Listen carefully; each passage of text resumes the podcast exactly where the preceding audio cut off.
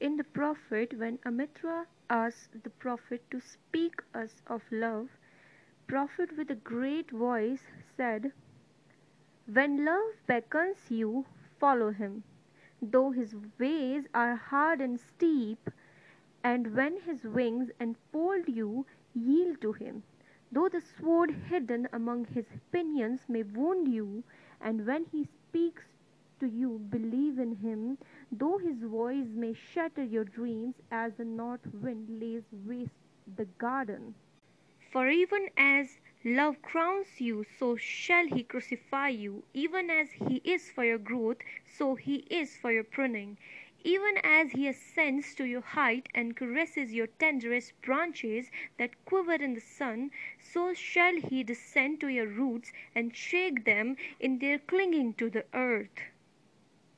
Like sheaves of corn he gathers you unto himself. He threshes you to make you naked. He sifts you to free you from your husks. He grinds you to whiteness. He kneads you until you are pliant. And then he assigns you to his sacred fire that you may become sacred bread of God's sacred feast. All these things shall love do unto you, that you may know the secrets of your heart, and in that knowledge become a fragment of life's heart.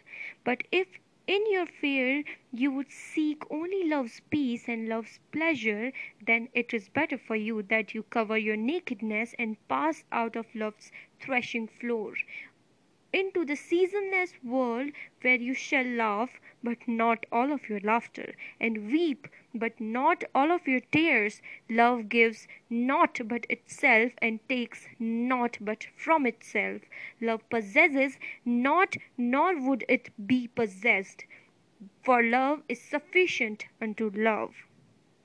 When you love, you should not say, God is in my heart, but rather, I am in the heart of God and think not you can direct the course of love, for love, if it finds you worthy, directs your course. Love has no other desire but to fulfill itself. But if you love and must needs have desires, let these be your desires. To melt and be like a running brook that sings its melody to the night.